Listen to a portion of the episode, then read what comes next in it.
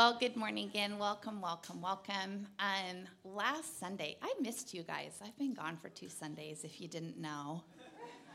I wrecked my perfect attendance award because they give those out, right? We give those out here. Jason, do I get one? No. Oh, okay. I actually was in Ecuador last week and kind of looking at some missions work that we could do there and partner.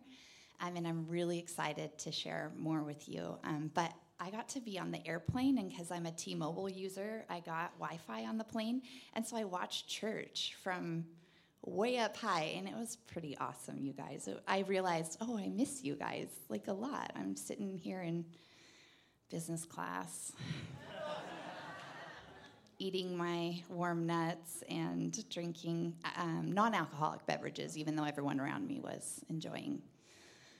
I'm going to move on to what we're actually talking about this morning, and that is what is going on around here. And I want to invite you to Ignite, which we call our family meeting. And it's the place where I will likely share more about Ecuador and our plans in moving forward. But not just that, we talk about all sorts of things. It's just kind of like, well, family dinner time, where you can ask questions, and it's more of a conversation. And so we would love for you to come. If you call Brookview your church home, or you're interested in making Brookview your church home, you will get the real deal there. And if you don't like that, you need to find someplace else to go. I said it with a smile. No, just kidding. It's from 6 o'clock to 8 o'clock in the evening on Sunday, October 22nd. We have childcare for the kids next door in the form of a pajama movie popcorn party, and so they can get all ready for bed. Come, and we will be excited to see you on October 22nd. No RSVP is needed. Just come. If you have a baby that you are hoping to have childcare for, and that is someone who cannot toddle around, crawl around during the movie, you need to reach out to me in particular, or email the Brookview number, or fill out your communication card online or on your seat. And we love hearing from you, so take a minute and fill that out and respond to whatever you would like to. That's all I got.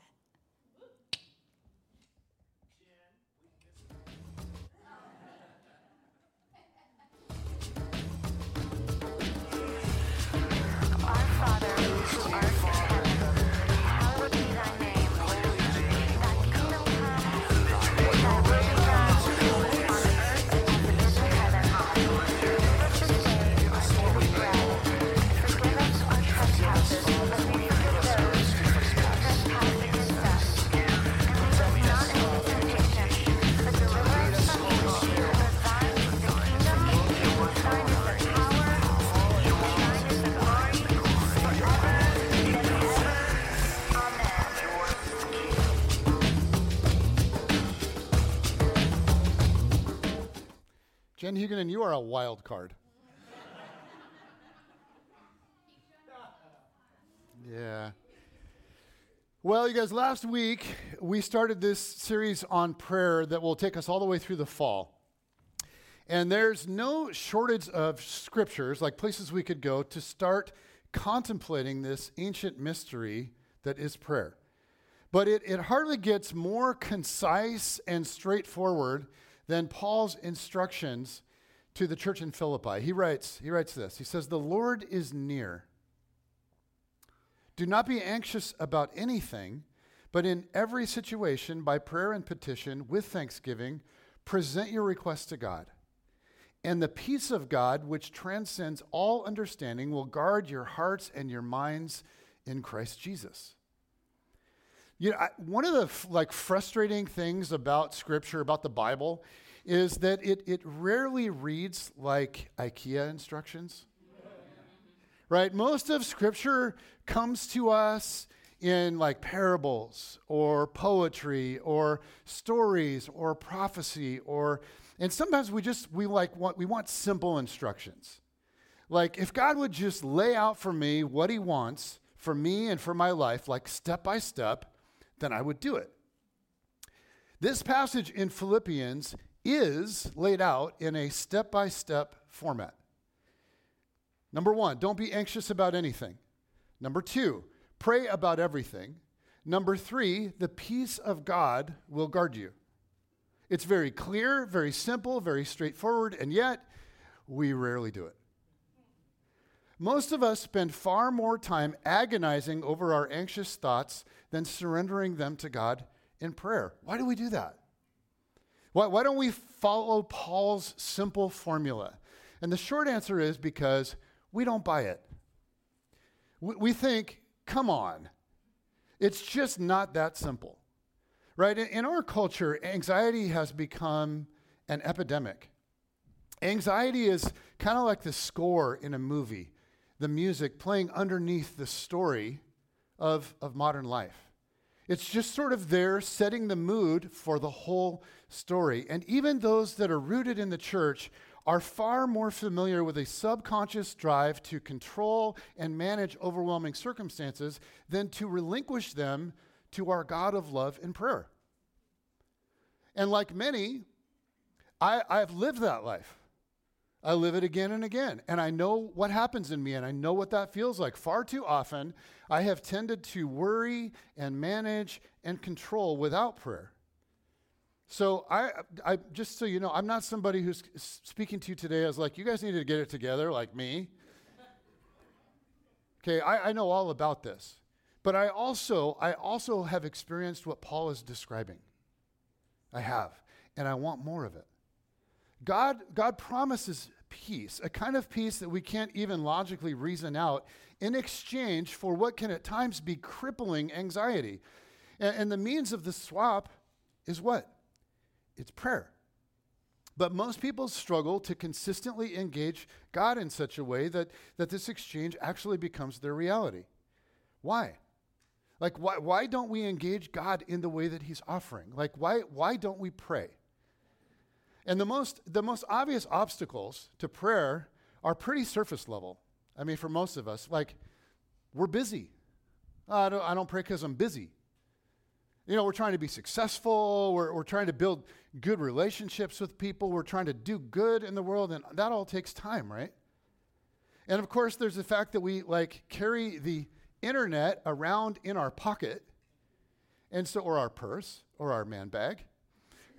And so now every moment can be spent scrolling something, like Instagram posts or fantasy football updates or political arguments on X or, you know, whatever it is that floats your boat. And so we're busy and we're distracted.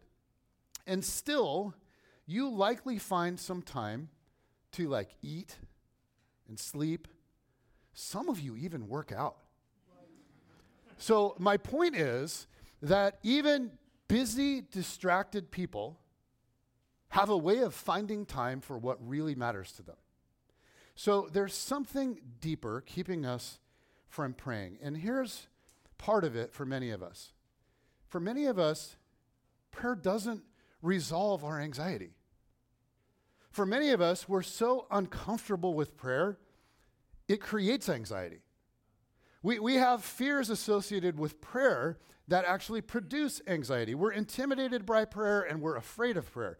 So let me start today just by naming off a few of those fears, and we could go on and on, but let me just highlight a couple. Sometimes, number one, we don't pray for fear of being naive. I mean, prayer can never be perfected or mastered. Prayer requires submission, and to pray is to put ourselves in an unguarded, exposed position. There's no control, only humility and hope. To pray is to risk being naive, to risk believing, to risk playing the fool. To pray is to trust somebody who might let you down. To pray is to get our hopes up, and we've learned to avoid that. So sometimes, even without conscious awareness of why, we avoid prayer. Or sometimes, number two, we don't pray for fear of silence. We live in a culture where silence has become foreign. And so for noise addicts, the silence of prayer is scary. It's uncomfortable. It's awkward. We prefer to follow Jesus and to have a relationship with Jesus or with God amidst all the noise. So we're afraid of what we might discover if we enter into silence, right? It's like, what if I strip away the music and the community and the sermon? What if I strip away all the noise that's associated with my faith? In the quiet, like just me and God, what will I discover? So for many of us, we've mastered talking about, singing about, reading about, and learning about God. But prayer means risking quiet interaction alone with that God. And the longer we engage God only in the noise, the less comfortable we become with him in the quiet. Again, maybe even subconsciously we wonder, like, I don't know about that. Like, what if it's awkward? What if it's disappointing? I mean, what if it's boring? I can do anything in this world. I can take anything, but not boring. What if I don't feel it? What if I don't feel anything? What if it just feels like I'm talking to the wall? And so for many of us, we just fear the silence. Or sometimes, number three, we don't pray for fear of doing it wrong. I mean, we've all listened to the beauty of someone else's prayer, like in a group, right? I was talking to a guy in our church, and he's like, when Rebecca prays, it's like the angels are singing, and so I just can't pray like Rebecca. And I'm like, yeah, then you shouldn't pray. No, like we've all had the experience, like you're in a group, right? And you hear somebody, you hear the beauty of someone else's prayer, and you feel like you're going to be next up after MLK in a high school speech class. Right? It's just like, wow, like that sounded great. And I don't sound like that. I'm not that eloquent, right? And I don't know all the right theological words and biblical phrases. And maybe someday I really will like master the lingo and the mechanics, but I can't pray like that. Or maybe we worry that our heart's off, right? Our heart's not fully in the right place. We can't pray if our heart is kind of off. We're afraid that our motives aren't pure enough to just come before God. For instance, let's say you have a friend or a roommate, a person that doesn't know Jesus. Well, before praying for God to help that person know Jesus, maybe your mind starts racing with doubts and questions about yourself. Stuff like, well, okay, but why do I really want this person to find God? Is it fully out of a pure desire for her to meet a love that makes her whole? Is that really my heart, or is it just that I find comfort in someone else reaching the same conclusions that I have? Is it more that I'm looking for an ally, someone else to be on my side? Is the bottom line really that I'm just afraid to face a world that doesn't hold the same values as me all by myself? Or am I possibly coming from a place of superiority? Do I think that I've like got all the answers and the world would be better if everyone else just thought like me, believed like me, behaved like me? Am I just camouflaging pride and narcissism as like spiritual compassion? And so rather than talking with God about that and about our impure hearts and then praying for the people that we love, we just go, hey, I can't pray. I'm not in a good spot. What if I do it wrong? Okay, finally, sometimes, number four, we don't pray for fear that there's just no point. We think stuff like, okay, if God is all-knowing, all-loving, and all-powerful, what is the point of prayer? And what am I doing when I'm praying? Am I informing of him of some problem so that he'll know about it? I mean, doesn't he already know everything? Am I asking him to care more? I mean, doesn't he already care as much as he possibly could? Am I asking him to do more? Isn't he already doing everything that can be done?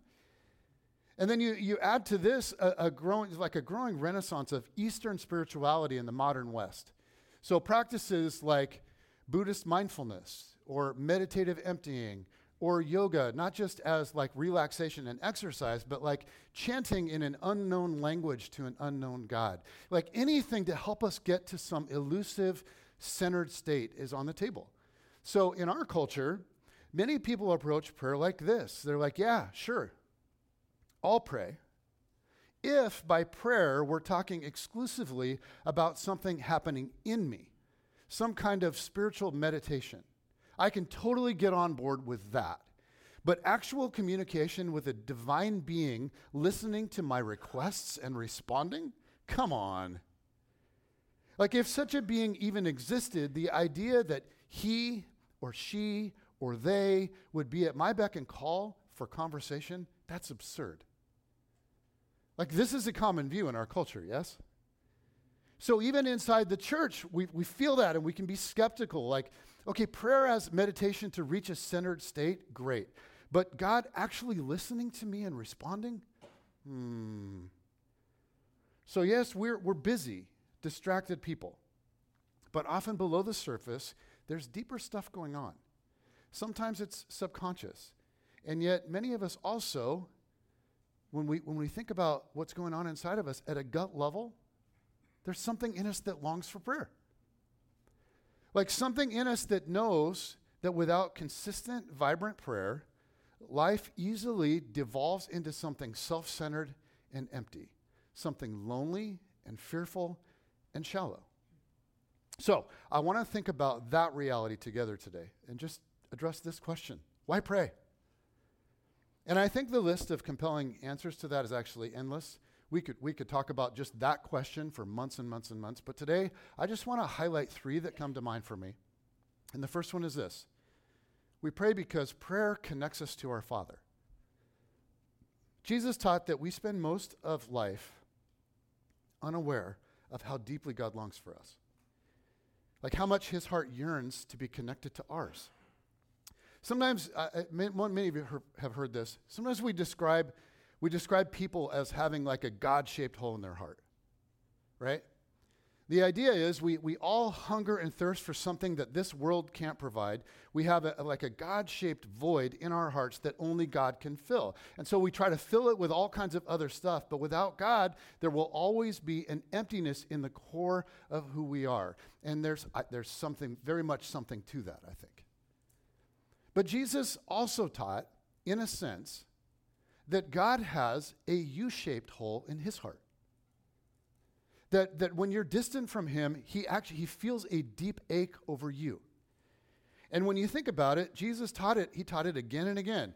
Like when Jesus spent time with people distant from God, the religious leaders criticized him, calling him a friend of sinners. And one time Jesus responded then to that criticism with three powerful stories, the lost sheep, the lost coin, and the prodigal son. Three parables that were all illustrating the same basic point, which is Jesus for pay attention to this, right? Three stories in a row with the same point. In the first two stories, something of extra value, of like extreme value, was lost. And each warranted an all-out search, a very valuable coin and a sheep. And when they were found, there was delight, right? The owner threw a huge party and gathered all the neighbors together and said, "Come celebrate with me." Jesus said, this is what happens in the heavens with God and the angels, and it happens anytime someone distant from God comes home. In the third story, the lost thing was a person, not an object. A son treats his father callously and runs away from home. The father isn't angry, just hurt, and he aches over his son's absence. So he sits at home day after day with a broken heart, scanning the horizon, hoping. And one day, he sees his son off in the distance, coming home. And he gets up and he runs to his son. He embraces him. He throws his arms around him and he kisses him over and over and over. And then he gathers all the neighbors together and he throws a huge party in his son's honor. Another time, Jesus described God's longing for us in this way. He said, what do you think? If a man owns 100 sheep and one of them wanders away, will he not leave the 99 on the hills to go and look for the one that wandered off? And if he finds it, truly I tell you, he is happier about that one sheep than about the 99 that did not wander off. And Jesus is saying, look, no matter how small or insignificant or unworthy you may feel in a given moment, God longs for you. He longs for you. In another parable, Jesus likens the kingdom to treasure, saying, the kingdom of heaven is like treasure hidden in a field. When a man found it, he hid it again, and then in his joy went and sold all he had and bought that field. Now, this is one of those parables that actually has a double meaning. And the first one, most people pick up on right away. Okay, number one, God is the treasure, right? So when we begin to see the treasure that God really is, when our eyes are open to it, any reasonable person would give up everything to know him and walk with him and have unhindered access to him. So going back to last week, if those of you that were here, when you see the huckleberries, it changes everything. Okay, but there's a second kingdom principle here that's also true. Number two, you are the treasure. To God, you are the treasure, and actually, he has given everything for you. Like when they crucified Jesus, they crucified perfect love, and that was the plan all along. The Father gave his Son for you. And when we get clear on the identity of Jesus, we realize the Son was himself God. He was sacrificing himself for you and me. And that's like mind-bending. We're like, wait, he was, yeah, go figure that out. That's the story. So the kingdom is about two things happening simultaneously. Learning to treasure God while at the same time discovering again and again how treasured you are. And so for many of us, we quickly see the truth of number one in this, but we are so much less inclined to feel and believe number two. Why pray? Because prayer connects us to our Father. Like at its core, prayer is about far more than just making requests. God wants us to learn to share our hearts with him, and then he wants us to let him share his heart with us. I mean, he wants us to talk with him about everything that we're experiencing, all of our different emotions, all of the stuff that's going on. He just wants us to learn to be with him and talk with him and enjoy him and learn to, enjoy the relationship with him. Okay, raise your hand if you're married. Keep your hand up if you don't want to be. No. So, okay. Imagine something with me. What if this next week you limited all communication with your spouse to nothing but requests? So no sharing feelings, talking about your day, no getting their advice or their input on anything, no hanging out holding hands, none of that. No doing activities together, no watching TV together, no eating dinner together, no physical intimacy. Some of you are like, this is hypothetical?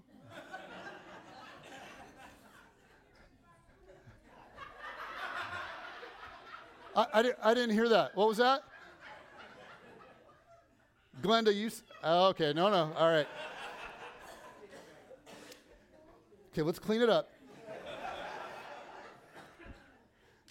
By the way, Jen will drink alcohol, just not in the morning while watching church. Okay, so... no communication of any kind outside of making requests, right? You look at that, you go, what kind of relationship would that be? And the point is that God longs for something so much more than that. And deep down, you guys, I think we do too. We do. I mean, like you think about David and his relationship to God that you see painted beautifully all through the Psalms. He shares his feelings and his hopes and his dreams, and he shares with God his confusion and his frustration. Like when he's frustrated with God, David airs out even that.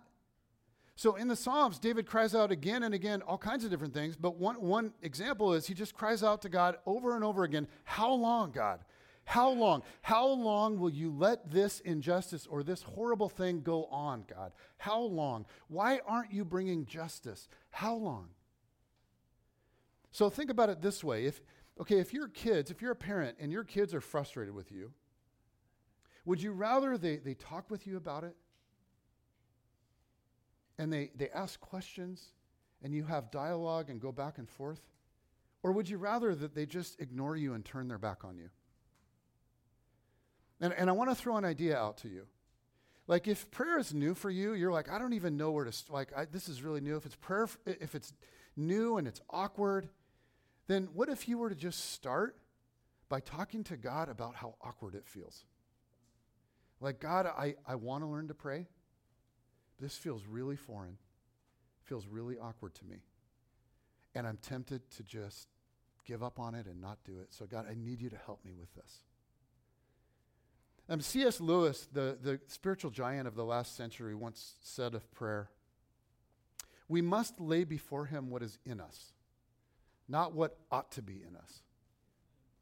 God wants real time with the real you. Why pray? Because prayer connects us to our Father. And as a parent, for those of you that are parents, we can begin to feel on a very small level some of what God feels. I mean, I think we ache to be connected to our kids. And this makes parenting teens like particularly tricky, right? I mean, our relationship has to grow and it has to morph and it has to change. And right now, I'm feeling this with my youngest, right, with Brooklyn. A year ago, you guys, we had very different life rhythms than we do right now, because she's grown up. Like a year ago, I drove her to all of her basketball stuff, all over like Snohomish and King counties, and it was usually at least like 30-minute drives in each direction, multiple times a week. And so sometimes we would talk, sometimes we would just rock out. And the kid has killer taste in music. And she's funny as heck. And so it was a good time. And so last February, she turned, anybody know how old? 16. And now she stinking drives herself everywhere. And so guess what? I feel the loss. I do. So, and on top of all of that, you guys, she got a job at Chick-fil-A by Lowe's. Has anybody seen her there? No fast foodies in here. We're very healthy people. Okay, so if you wanted to go see her, she works Monday, Wednesday, Friday, Saturday. She usually works from 4 or 5 till about 9-ish. So here's what that means for me. It means that she's not home for dinner on those nights either. It means she eats at work for free, which is a pretty sweet Chick-fil-A perk. So we don't have the car rides, and we have dinner together a whole lot less. And she has basketball practice then on Tuesday and Thursdays, and so we have kind of a quick dinner, and then she rushes off. And all of this to say, you guys, like, I'm getting way less time with my girl, and I feel the loss. And so you guys, I have this, like, legitimate ache for connection. And so I've tried to be, like, super intentional about any other kind of opportunity. So 2 weeks ago, Jen's in Ecuador, right? And I work from home. And so I decided that particular week I would take a really late lunch every day. So Brooklyn gets home around 2:15 after school. And I decided that I would just happen to be sitting, having lunch right in her space. Now, I didn't plan anything with her. She is right now is going, oh, that's what was going on. So I just like put myself in her proximity, and I didn't know if she'd have time or if she'd want to, or if it would work for her. But I was just kind of hoping that she would just organically like sit and talk with me. And so guess what, you guys? She totally did. Like it worked. And so she would sit down to tell me what she was thinking about. One day she was going bananas over her history class. She was learning stuff that she just found really interesting, and she thought it was thought-provoking. And so she told me about it, and then she wanted to know what I think. And you guys, it was like old times, right? The car rides. It was a little slice of heaven, to be honest. Now, there was one day where she came in, and she got a snack, and she went downstairs to watch TV.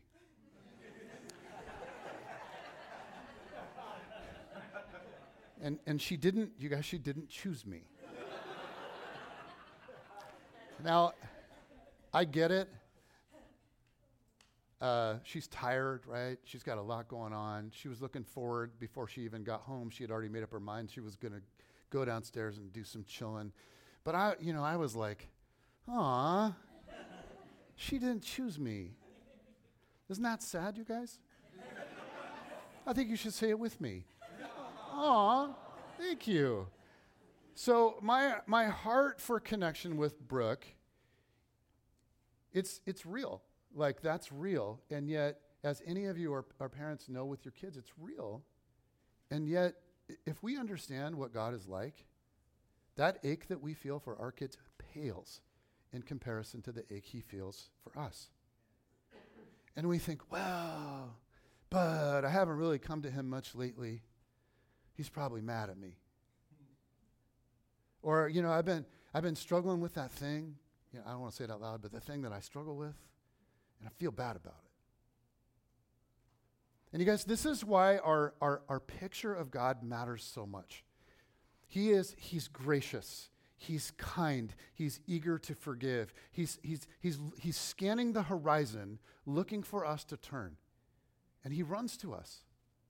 Jesus is like, how many ways can I explain to you what God is like? He's kind. He wants you to bring everything to him. He's always available. And here's the thing, you really need it. You really need it. And that leads me to another big reason to pray. And it's that prayer changes us. Like, have you ever noticed that we have a tendency to just sort of take on the values and the characteristics of the people we spend a lot of time with? I mean, sometimes you can see it in a couple that's been married a long time. It's almost creepy. But the way they talk, right, and the things that they value, and they see the world the same thing, and they just tend to notice the same things. They have almost identical political views. Right, as parents, we know people become like who they spend time with, and it's why we care so dang much about who our kids have as friends. I mean, we know that they will tend to take on the values and the characteristics of the people they're hanging out with. And you see this principle at play so powerfully, like among middle schoolers, right? In middle school, it's just like, oh my word. Sometimes you look at a pair of middle school girls and they totally talk the same. And they totally dress the same, and they totally do their hair the same, and they listen to the same music. At times it's almost like they've become one person, you know? But taking on the values and characteristics of the people we're with, I mean, this happens to any of us, and it happens at any age. And this happens to people, and this is the cool thing, this happens to people who spend time with God in prayer. It's interesting, like Moses, after he'd go up on the mountain to be with God, we're told that in the scripture he would literally come down the mountain and his face would be like aglow. And it's like the glory of God would just light him up, and his face would literally glow. And I think, here's what I'll tell you, I think in a way, this dynamic is still in effect. Because I don't know if you've ever spent time with someone who prays deeply, but what I tend to see in people like that is a glow. They're the characteristics of God, right? There's compassion and justice and concern for the hurting and wisdom, and they just absorb it from the Father. And here's what I know from my own life. My prayer life has gone through many iterations, and I've had hills and I've had valleys, but when I'm consistently connecting with the Father in prayer, I find that my insecurities are diminished. I find that I'm less critical of other people. I find that I'm not so quick to be defensive. I find that I'm more patient with people that usually tend to annoy me. I discover that more reasons to express joy. I find I have a deeper concern for the actual well-being of people. I find that sin looks a lot less attractive. And I find that my anxiety is often replaced with peace. Crazy. When we pray, there's all kinds of stuff that just rubs off on us. And so we pray because it connects us to the Father. We pray because prayer changes us. But I want to close with one final reason. Why pray? Because prayer changes the world. Yes. Prayer does more than change how we feel about the world. I mean, back to the question that we so often and very naturally wonder about. If God is all-knowing, all-loving, and all-powerful, then isn't he already doing all that can be done? And you guys, the biblical answer to that is no, he's not. Sometimes he waits for people to pray before he acts. And we see this again and again and again in Scripture. So let's think for a second about why God would operate this way.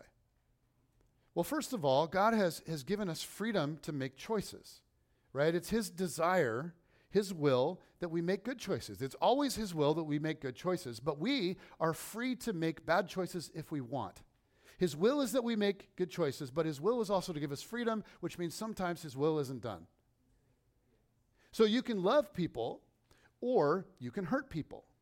And your choices have real consequences for real people in the real world. God wants you to choose love, but he leaves the choice to you. And the way it sometimes gets expressed is this: God has taken a risk to give us influence. God allows each of us to have some degree of say-so in our world. Now, the obvious question is why? Why would God allow us to choose not only to do good, but to choose to do evil? Why would he allow that? Ultimately, why would God allow us to sin? Because God's highest goal is love. And in order to have genuine love, you have to have personhood, and you have to have choice. You have to be able to make decisions that have real consequences. For love to be real and meaningful, there has to be a choice for you. You guys, I am not a computer wizard, but I have a laptop in my office, and I could, if I wanted to, program the screensaver on it.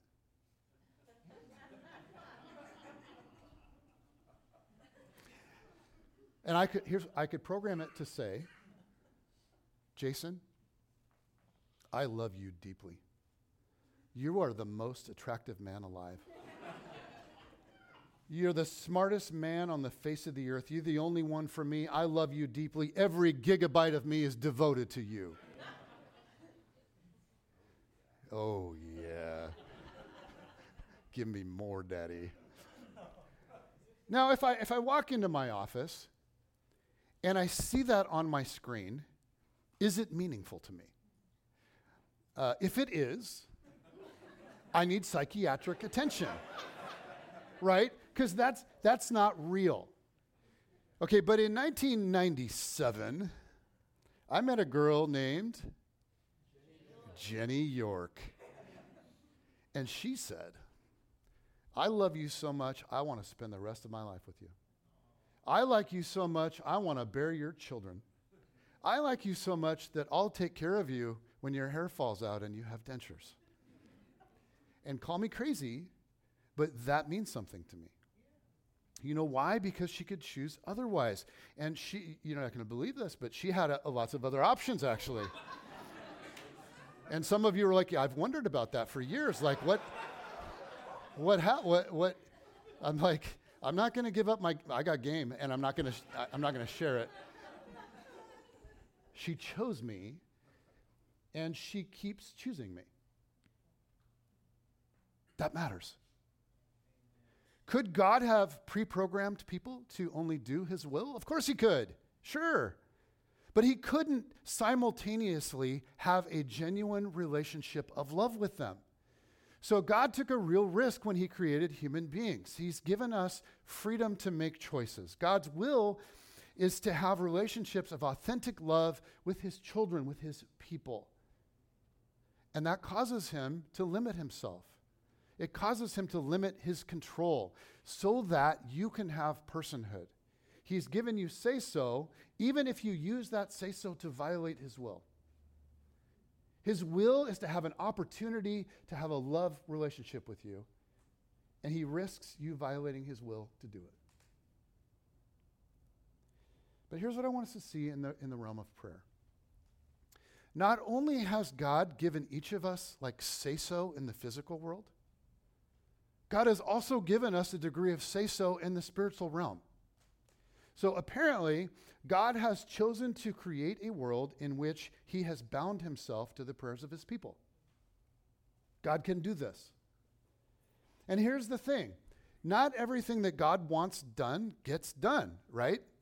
I mean, we know this. Some things only get done when we or people choose to do them. Like God wants the poor to be fed. Do we all agree on that?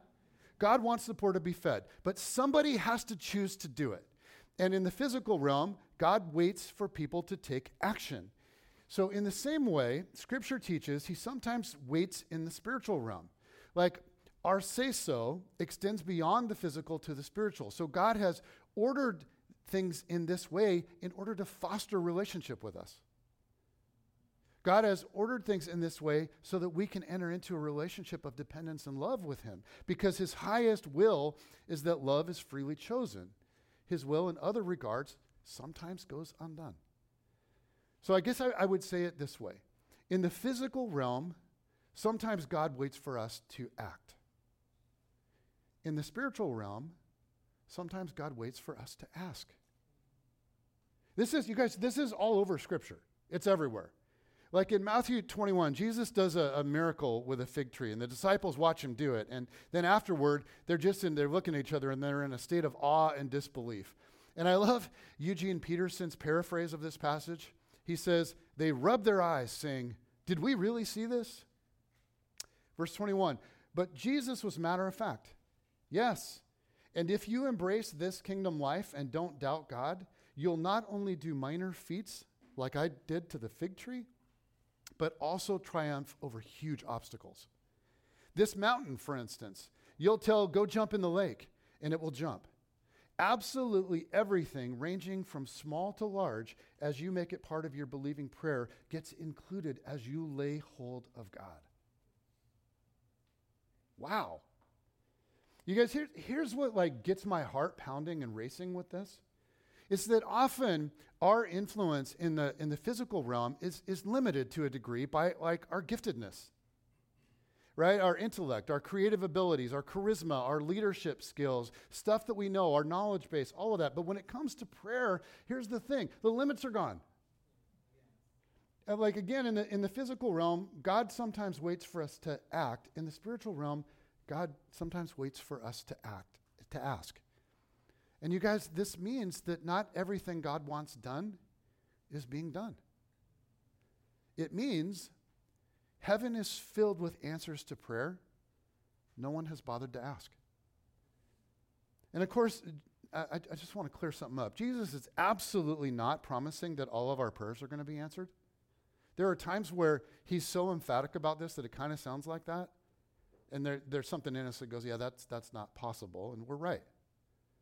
We're right. For example, some prayers are mutually exclusive. Like last Sunday night, the Seahawks played the New York Giants. People in Seattle prayed for a Seattle win. People in New York prayed for a Giants win. It was mutually exclusive, right? And so obviously, God loves the Seahawks. Amen?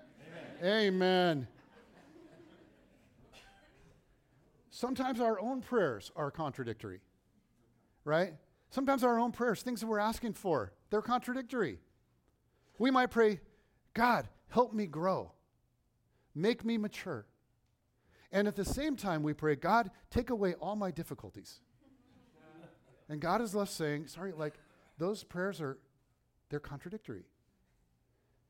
God isn't going to grant our requests when we ask him for things that he knows will harm us. And he isn't going to grant requests for things that are a lesser good.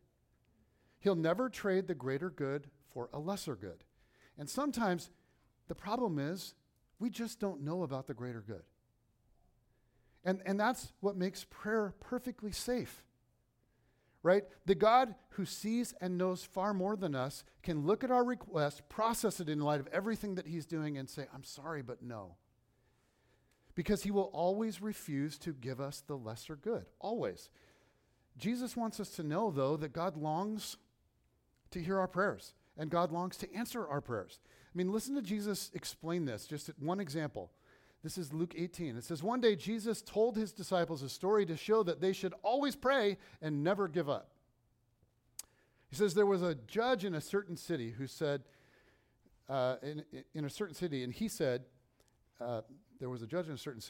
Jesus, who neither feared God nor cared about people. So in this parable, just to set up the scene, the picture is a cold-hearted human judge who doesn't love people, doesn't care about justice, he doesn't care about God, he doesn't care about what's right. Jesus goes on. A widow of that city came to him repeatedly saying, give me justice in this dispute with my enemy.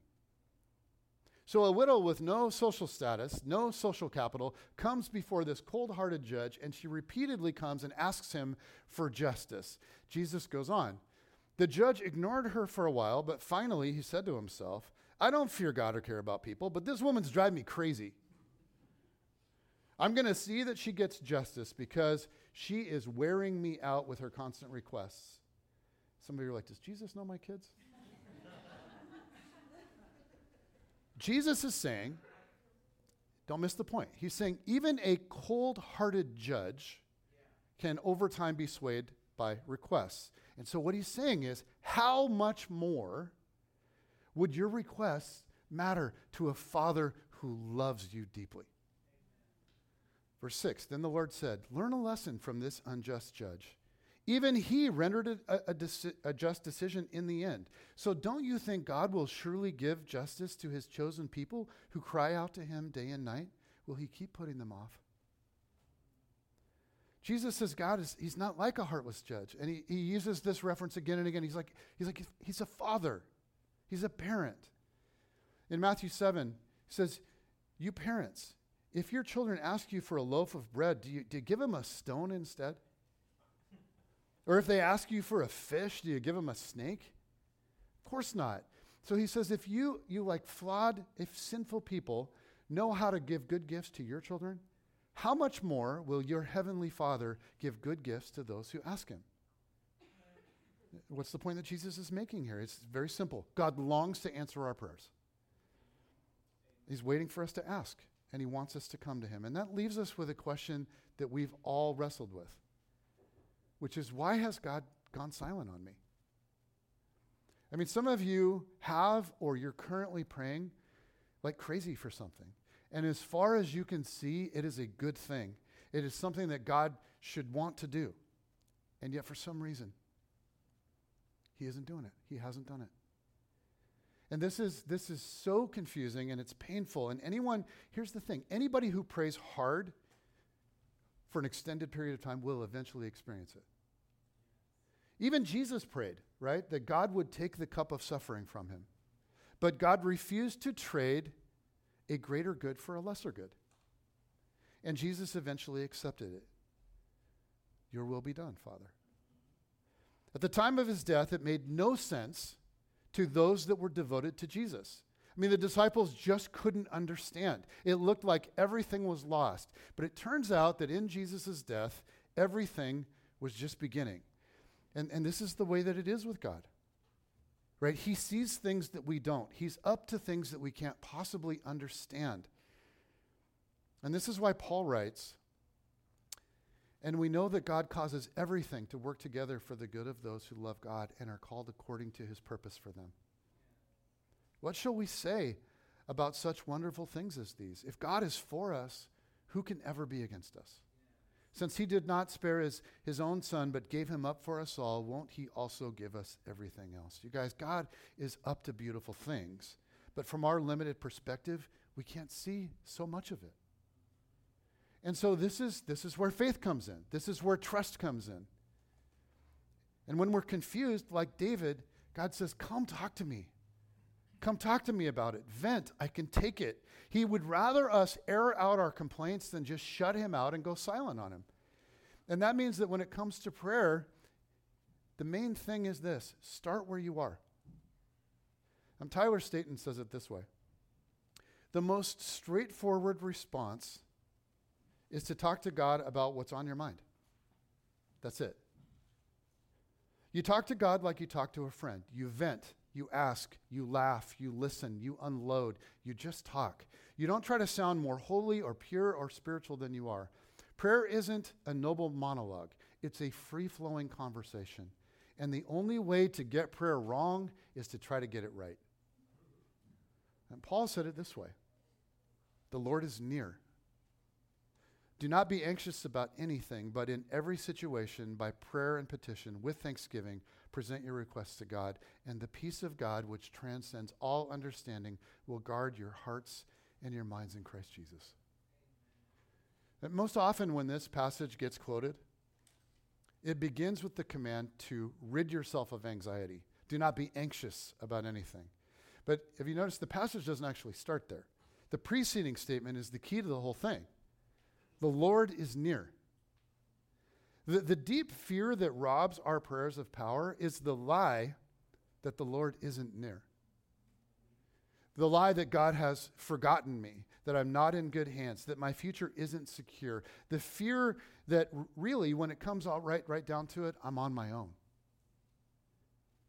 If there's one thing Jesus insisted again and again and again, it's this: you are not on your own.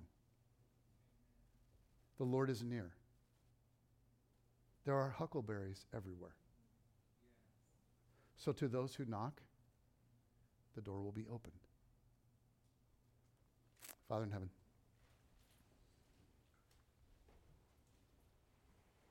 I thank you for this wonderful mystery that is prayer.